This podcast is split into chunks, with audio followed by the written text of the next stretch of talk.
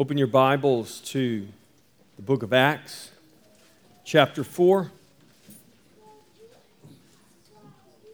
Our text today will be Acts chapter 4, verses 10 and 12, as we look at the five solas. Today we will look at Christ alone, solus Christus. Acts chapter 4, beginning in verse 10. Let it be known to you all and to all the people of Israel that by the name of Jesus Christ of Nazareth, whom you crucified, whom God raised from the dead, by him this man stands here before you whole. This is the stone which was rejected by you builders, which has become the chief cornerstone nor is there salvation in any other, for there is no other name under heaven given among men by which we must be saved. This is the word of the Lord. Father, we thank you for your good word. We thank you for the gospel, the good news of Jesus Christ. Father, open our hearts and open our minds today, and by your Holy Spirit, illuminate your word Teach us, empower us, and embolden us to be your witnesses in this world, in our families, in our communities, in your church. That once again your name would be glorified. Father, we ask that you would work by your Spirit in your church and make us the glorious people of God, bearing witness to Jesus Christ, the one whose name is above all names, the one, the only one in whom salvation resides. Father, we thank you for this in Jesus' name. Amen. All right, we continue working through the five solas. The second sola we will look at today is solus Christus, meaning through Christ alone. Remember, the Reformation proper began with Martin Luther nailing his 95 Theses to the door of Wittenberg Castle. And for Luther and the other reformers, Luther was not the first reformer. But for Luther and the other reformers, both those who went before him, men like Wycliffe and Hus, John Hus was burned at the stake about 100 years before Luther nailed his thesis to the door of Wittenberg Castle. And Huss was burned at the stake for the very reasons Martin Luther nailed his 95 Theses to the castle door. But there were also those reformers who came after him, such as John Calvin. And these reformers held to these truths. And so, for the reformers, Scripture alone was the final authority. But equally important and intricately linked to that cry of Scripture alone is the eternal truth of Christ alone. The reformers reaffirmed, they did not establish something new, they reaffirmed, they reformed, they took the church back to the foundational truths the reformers reaffirmed there is no other name under heaven given among men by which we must be saved.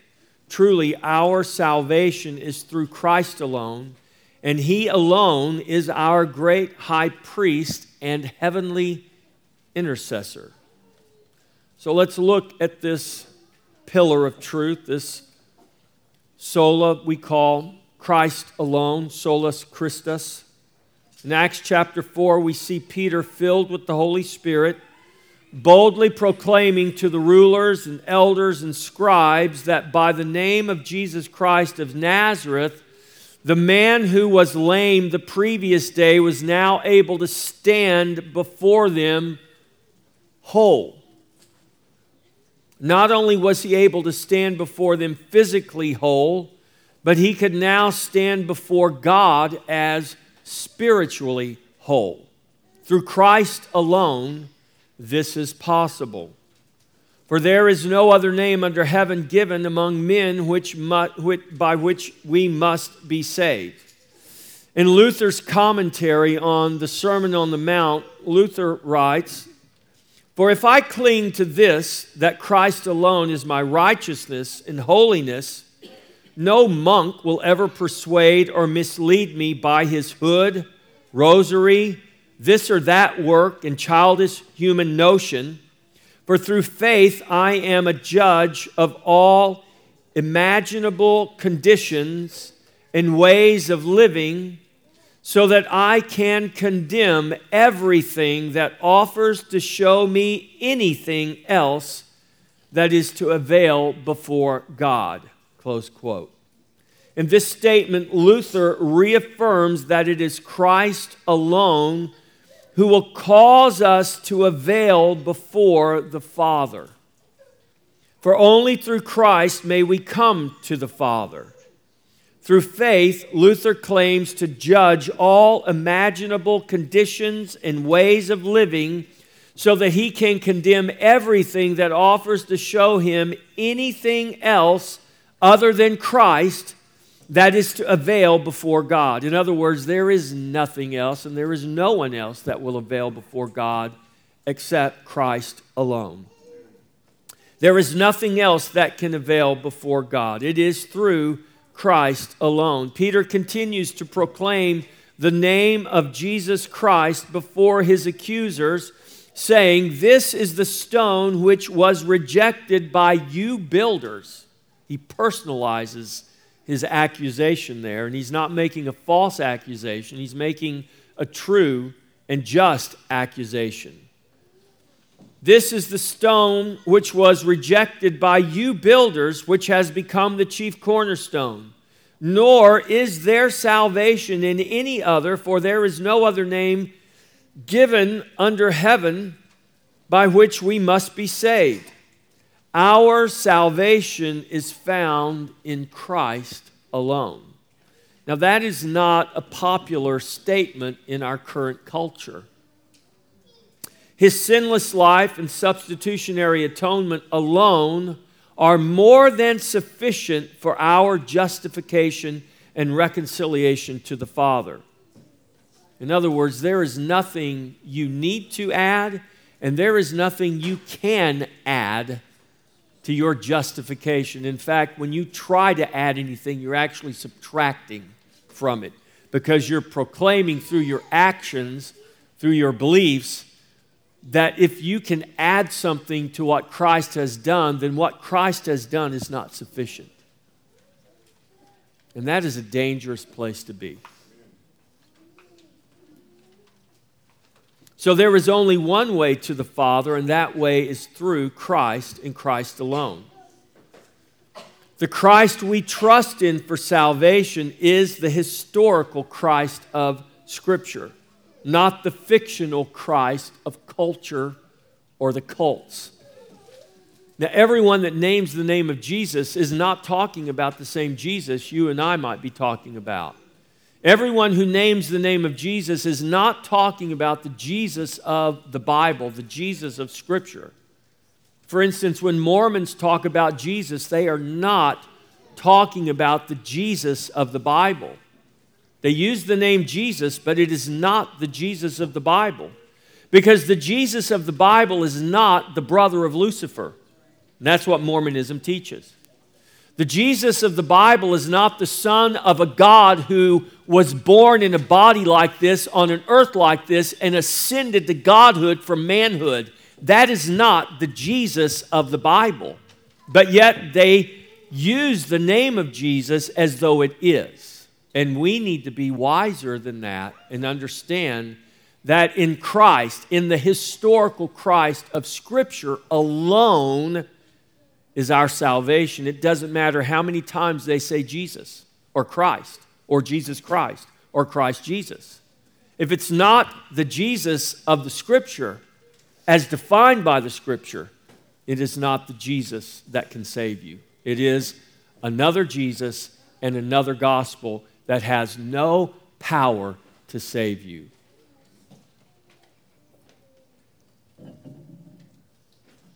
There are many expressions of Christ in our culture today that are not accurate expressions of the Christ of the Bible or the Christ of the historic Christian faith. The Christ of the Bible did not approve of sin in any form or fashion. In fact, it was so abhorrent to him and his father that the only solution to conquer it was to die for it.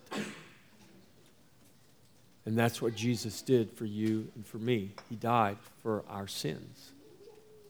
Not because he approved of sin, but because he hates sin. And we should not, in his name, approve of what he calls sinful.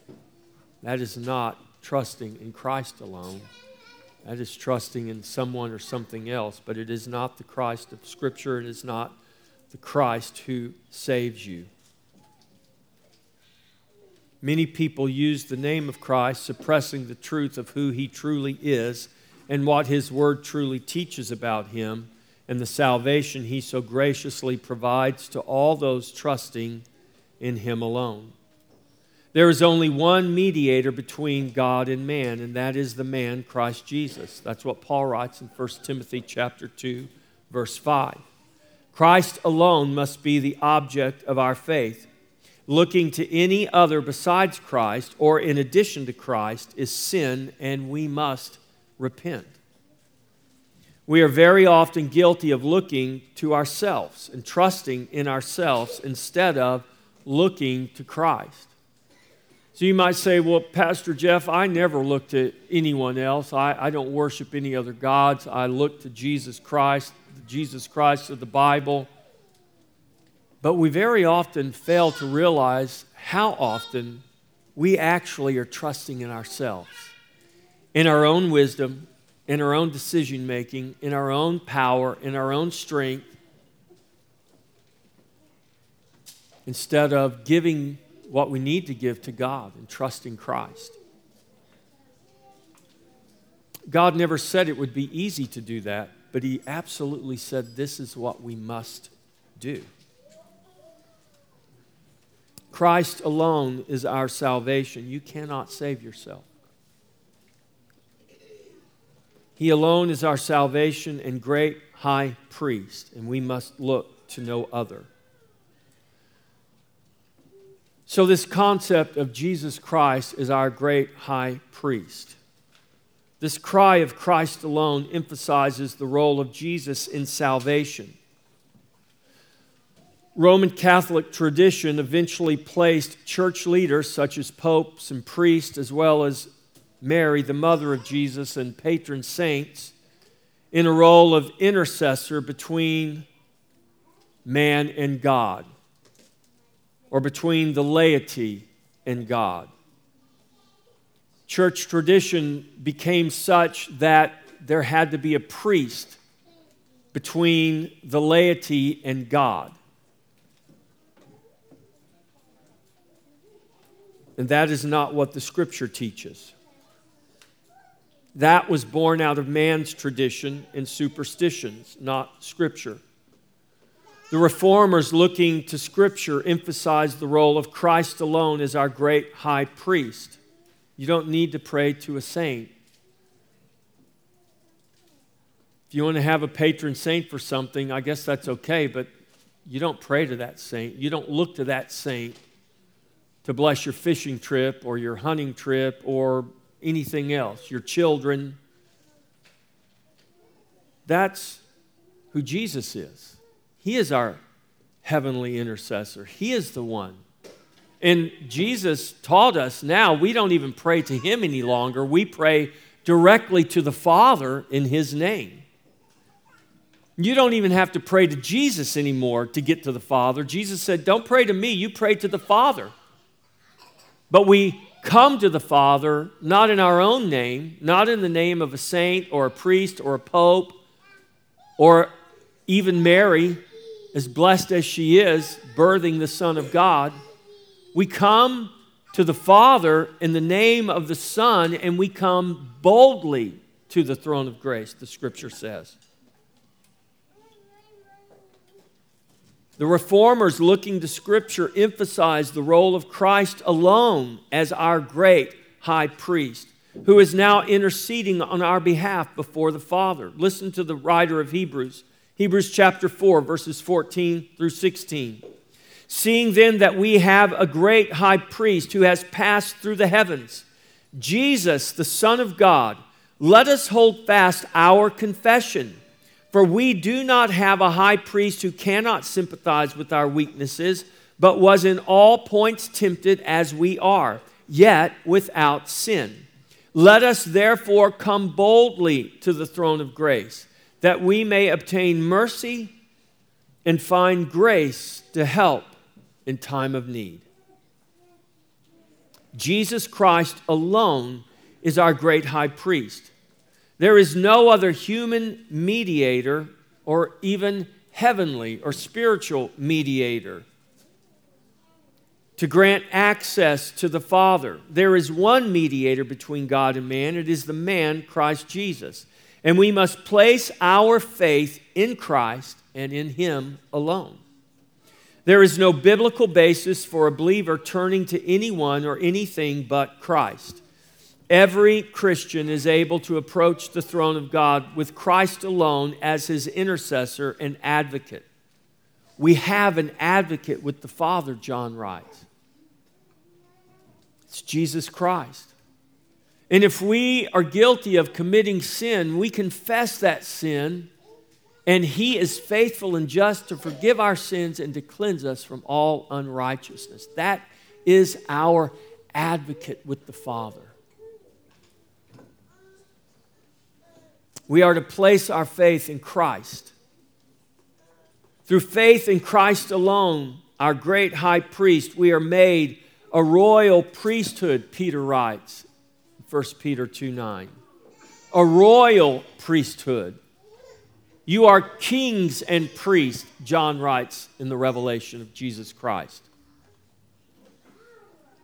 In Christ alone, we are given the privilege to come boldly before the throne of grace. We just read this in Hebrews chapter 4, verse 16.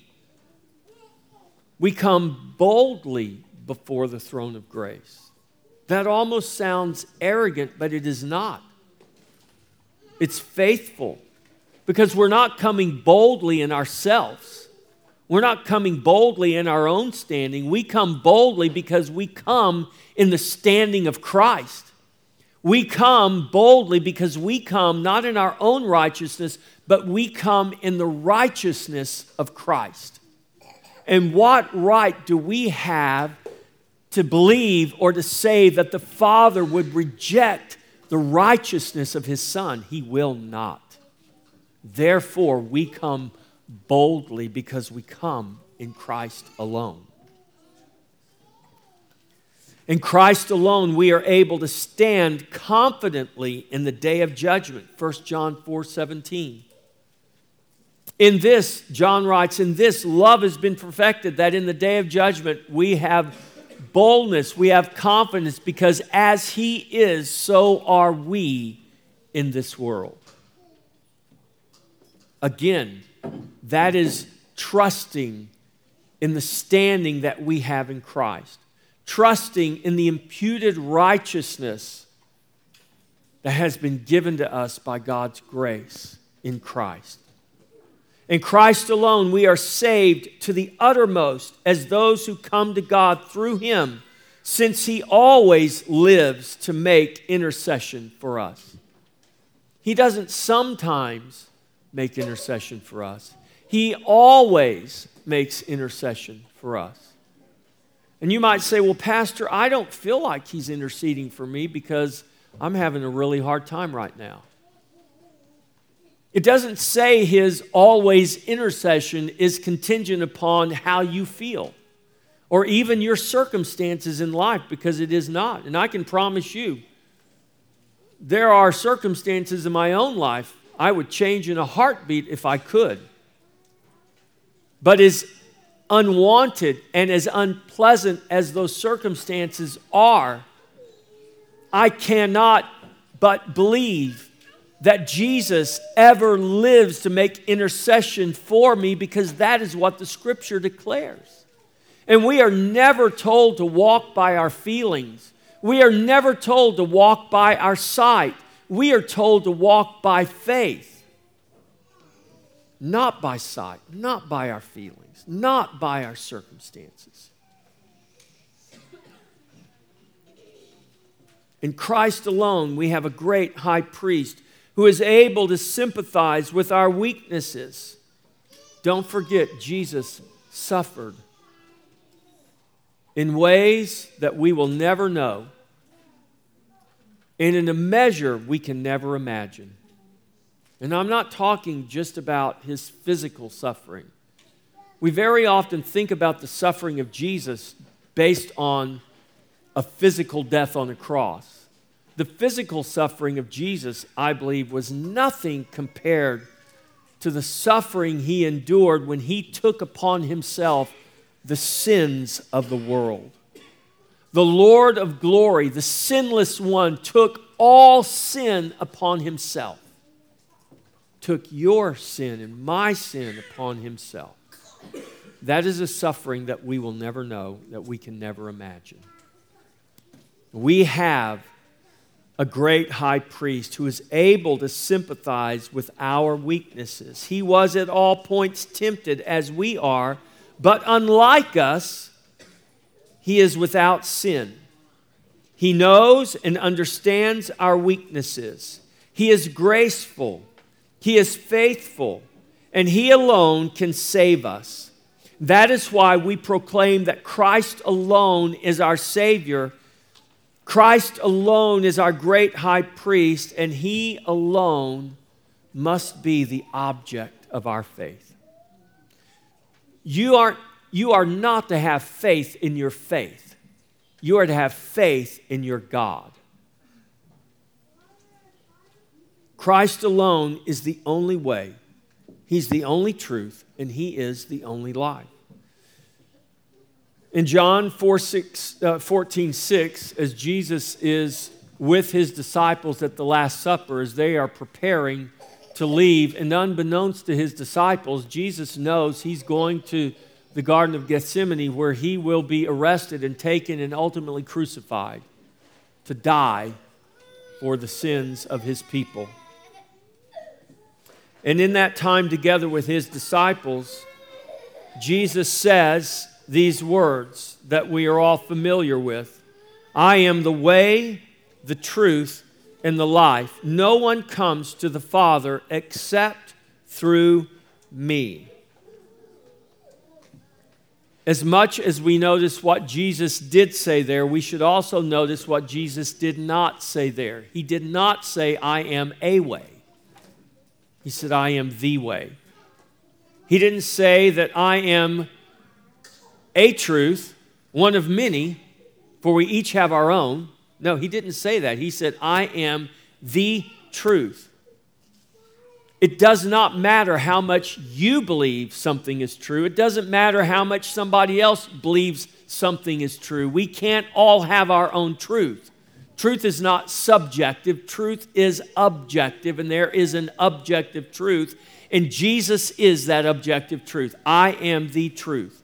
God's Word, Scripture alone, communicates to us that objective truth. And so we never have to wonder whether this is true and that is true and that is true. And we all have our truth. And we all, if we can just get our truth together, we can all each have our own and get along together. No, that's not what Jesus said. And the real problem people have is not with the pastor, not with the church the real problem they have is with God. They have a problem with Jesus. Because Jesus is the one who said, I am the way, I am the truth, I am the life. And it doesn't matter what you or I believe. What matters is what is true. What is truth? I am the way, the truth, and the life. No one comes to the Father except through me. Jesus is not one of many doors, He is the one and only door that leads to life and leads to the Father.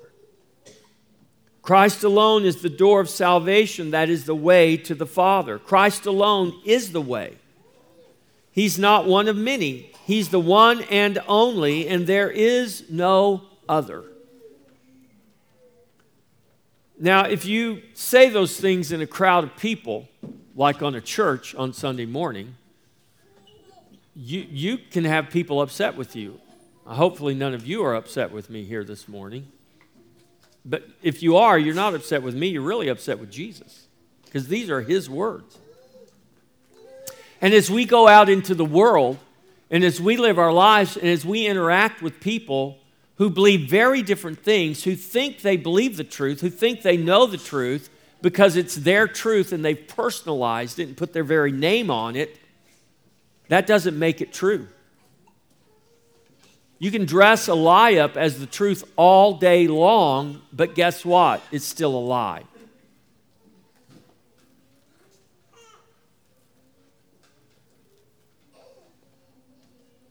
Then Jesus said to them again, Most assuredly, I say to you, I am the door of the sheep. This is from John chapter 10, verses 7 through 10.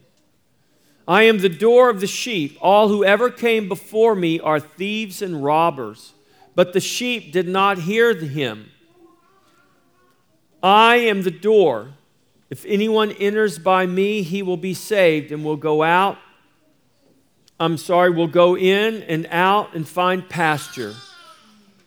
The thief does not come except to steal and to kill and to destroy. I have come that they may have life and that they may have it more abundantly.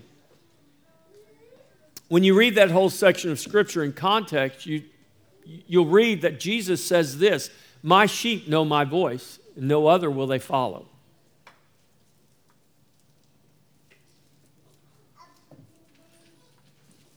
If you have heard the voice of your Savior,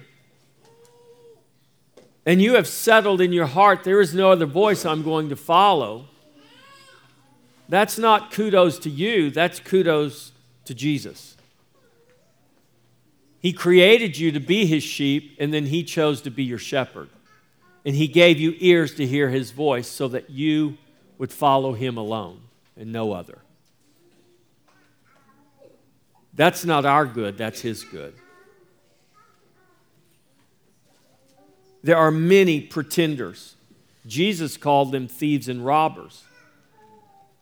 And they don't come through the door, they climb over the wall, they sneak in. We must not allow this world and those pretending to know the way to distract us from the truth of Christ. The truth that Christ alone is the way. Just because you hear the voice of the shepherd doesn't mean you should not be careful. Just because you hear the voice of the shepherd does not mean you should not guard your ear and guard your eyes as to what you hear and what you see and what you allow to enter in those ear gates and eye gates and what you allow to come out of that mouth gate. Jesus said it's not what goes into a man that defiles him, it's what comes out. But guess what comes out? What comes out is what goes in.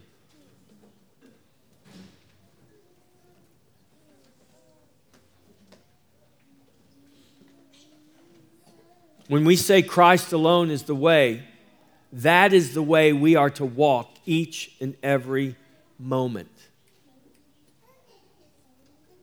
So, that way, Jesus said, I am the way. That way is not just our future hope of heaven. Sometimes as Christians, we get so fixated and focused on getting to heaven that we forgot we have we forget we have a life to live right now in the here and now. So that way is not just our hope of heaven one future day. When Jesus said, I am the way, what he means is, I am the way you're to walk in. Now. You're to walk each and every moment of each and every day in Christ, in his way. That's why we have this motto that says Christ in all of life for all the world. It is Christ alone in all of life. What part of your life does not involve Christ? Now, you might not consciously think about how all the different parts of your life are related to Christ. But if Christ is your Savior, if you are His child, if you are born again, if you have become a new creation in Christ Jesus, if you've been crucified with Christ, and it is now Christ who lives in you, if Christ is living in you, and the life you now live in the flesh, you live by faith in the Son of God who is your life now, because you were deaf in sin until Christ saved you and made you alive. And how did He make you alive? He gave you His life. If Christ is your life, then tell me what part of your life is separated from Christ. If Christ is your life, what part of your life doesn't matter to Christ? If Christ is your life, what part of your life can you take Jesus out of your pocket and put him in the closet so he can't see what you're doing and now what you're doing doesn't matter because you've separated it from Christ? No, that's impossible. You can't do that. You can separate no word from Christ. You can separate no action from Christ. You can separate no thought from Christ. You can separate nothing from Christ if Christ is in you and He is your hope of glory.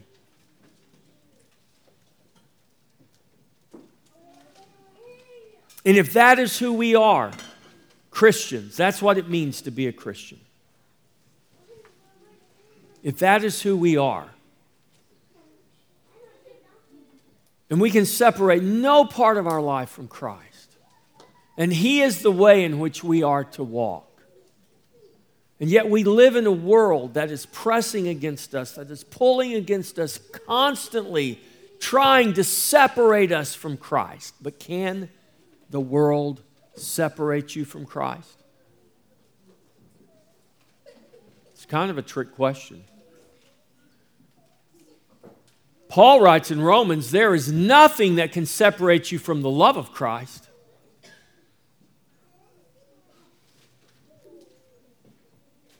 The question should more accurately be this if you belong to Christ, why would you ever want to be separated from Christ?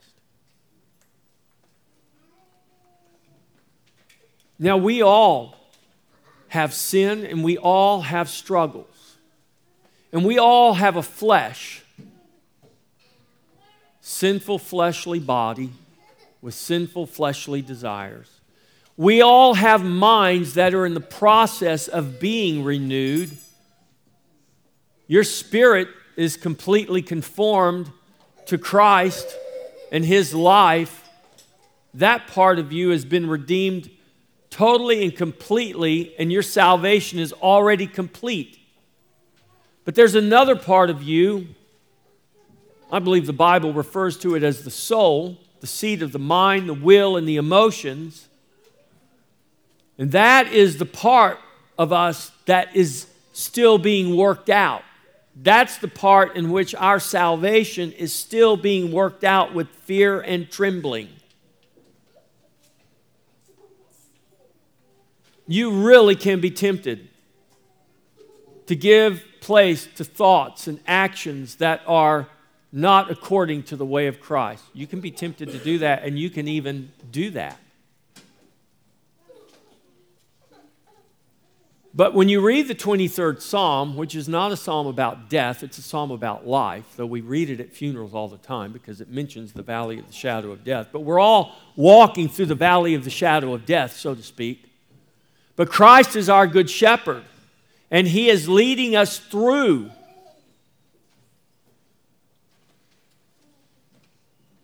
And when we stray from the paths of righteousness, what does a good shepherd do? He brings us back on the path.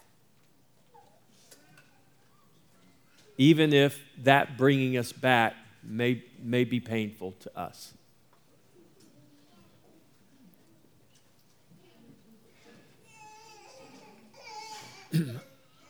I don't know how often it would happen. I don't know how true it is, but supposedly it is true. That back in the day, when shepherds actually stayed with their sheep all the time, that a wayward lamb, a wayward sheep that would not stay with the flock, the shepherd would break the leg of the lamb and make the lamb so dependent upon the shepherd that the lamb would no longer leave. How many of you want to sign up for God to break your leg? What I'm saying is, we, we don't understand how and why God works the way He does all the time. But here is what we do understand, and here's what we do know that the plans I have for you, says the Lord, are plans for good, to give you a future and a hope. What we do know is that Jesus promised in John's gospel, it's recorded for us in this world you will have tribulation. There's no question about that. But then Jesus goes on and he says, But be of good cheer, for I have overcome the world. It doesn't mean that we're going to overcome every situation we face in the world. Jesus also said in his letter to the churches, and I think it was the church of Smyrna, you, you guys might correct me if I'm wrong, but it was the church in which he gave no correction to. And he told them, he said, You're going to be thrown into prison. And the devil, the devil is going to throw some of you into prison. He said, Be faithful even unto death, which tells us that some of those thrown into prison would experience death in their persecution because of their faith. It happens. It's happening right now.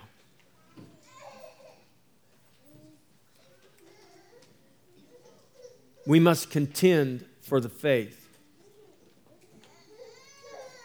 We need to contend with those pretenders and those opposers who in vain seek to tear down the faith and depose Christ, the King. They may creep in unnoticed, or they may announce their intentions boldly and loudly, like many are doing today. However, they seek to come in, we are to contend for the faith. Listen to the words of Jude. Jude 3 and 4. Beloved, while I was very diligent to write to you concerning our common salvation, I found it necessary to write to you, exhorting you to contend earnestly for the faith which was once for all delivered to the saints. For certain men have crept in unnoticed, who long ago were marked out for this condemnation ungodly men who turn the grace of our God into lewdness and deny the only Lord God and our Lord Jesus Christ. Did you hear what Jude wrote there? Who turn the grace of our God into lewdness and deny the only Lord God. If that doesn't describe what's happening today in our culture, I don't know what does. And the question is where is the church that is contending for the faith? The sinful world and the drifting culture of ungodly men are constantly trying to erode the truth of the gospel, but their efforts are in vain and cannot prevail, for Christ has promised to build his church, and he has promised that the gates of Hades would not prevail against it. Matthew 16, 18. I quoted last week from the Cambridge Declaration. I want to quote again from that declaration issued on April 20th, 1996, by the Alliance of Confessing Evangelicals. And in this portion of it, they describe the erosion of Christ centered faith as they reaffirm the doctrine of Christ alone. Solus Christus and the erosion of Christ centered faith. And I quote As evangelical faith becomes secularized, its interests have been blurred with those of the culture. The rest, the result is a loss of absolute values, permissive individualism, and a substitution of wholeness for holiness, recovery for repentance, intuition for truth, feeling for belief, chance for providence, and immediate gratification for enduring hope. Christ and his cross have moved from the center of our vision. That was true in 1996. And contrary to what some preachers tell you, that was almost. That was almost 30 years ago.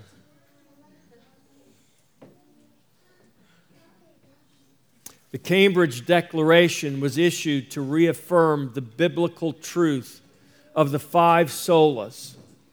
Solus Christus, or Christ alone, was one part of that reaffirmation.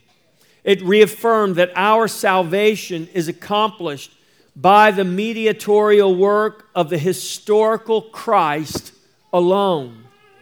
His sinless life and substitutionary atonement alone are sufficient for our justification and our reconciliation to the Father. Amen.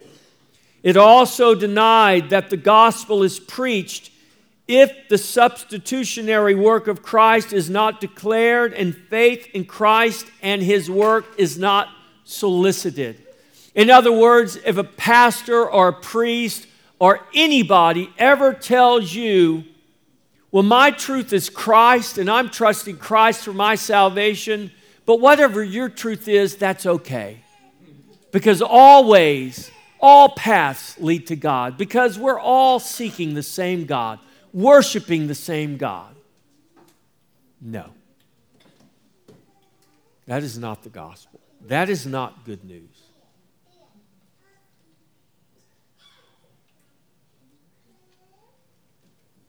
Acts chapter 10, verse 43.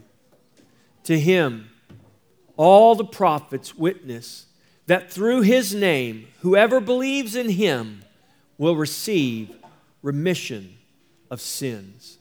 The scripture is clear in its testimony. Through Christ alone is man saved, and in Christ alone we have a great high priest in the heavens who ever lives to make intercession for us such glorious truth. This truth is ours in Christ. In the name of the Father, and of the Son, and of the Spirit. Amen. Let us prepare to come to the Lord's table to celebrate Christ and Christ alone as our Savior, as our Redeemer, as our great high priest as our perfect lamb sacrificed for us, taking our death, taking our sin, taking the wrath of God in our stead. Jesus did not die to give you the opportunity to be saved. Jesus died for his people that they would be saved which is exactly why he said from that cross, It is finished. So we celebrate at this table the finished work of Christ, our salvation, by declaring his body and his blood, his death, even until he comes again. Christian, you are welcome to this table to celebrate Christ. Come and we will eat and we will drink together. Here is your commission. In Christ alone we trust. Faith comes by hearing, and hearing by the Word of God. Avail yourself to the Word of God. Hear the Word. Place your faith in Christ alone. Look to no other, including yourself, in which to place your trust. We live in a day and time in which Christ centered faith is fast eroding. In fact, we could say it's largely gone. Now, as much as ever, we need the witness of those who will place their trust in Christ alone. We need the witness of a church, of people, of Christians, of believers who will not be moved off center of the rock of their, sal- of their salvation, who is Christ. Our need for reformation is our need for the church to once again stand tall and not only influence the culture, but reestablish it once again upon the rock that it was founded upon. If you think about our culture here in America, we are not a perfect country, but we are no doubt a nation whose foundings were upon the biblical truths. It is what has given us the freedoms that we have long enjoyed, and it is our departure from the gospel that will bring about the oppression and the lack of freedom that we now see creeping into our culture. Trust in Christ alone.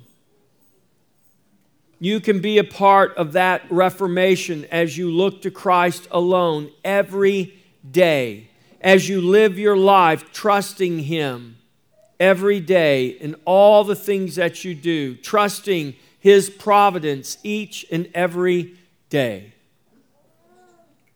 It is our faithfulness in the little things that can make the greatest difference. Trust in Christ alone and trust that He is using you and your faithfulness in ways seen and ways unseen, and all for His glory. And don't believe for one moment the lie that says even the smallest act of faithfulness makes no real difference. Because it does. All faithfulness makes a difference in Christ. And if no one else sees it, and if no one else knows, Christ knows. God knows.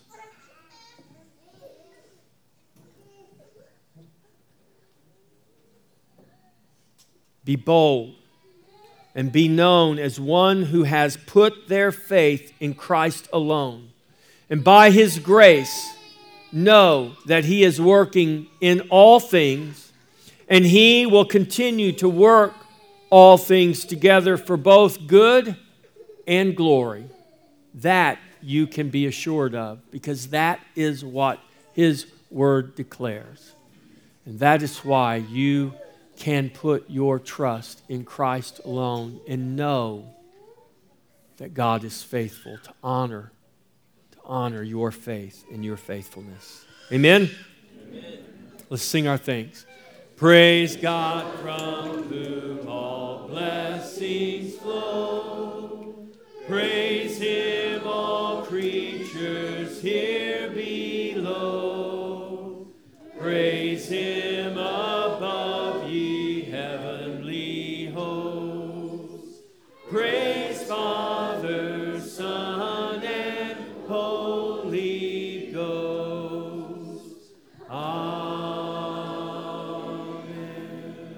Now to him who is able to do far more abundantly than all that we ask or think, according to the power at work within us, to him be glory in the church and in Christ Jesus throughout all generations, forever and ever.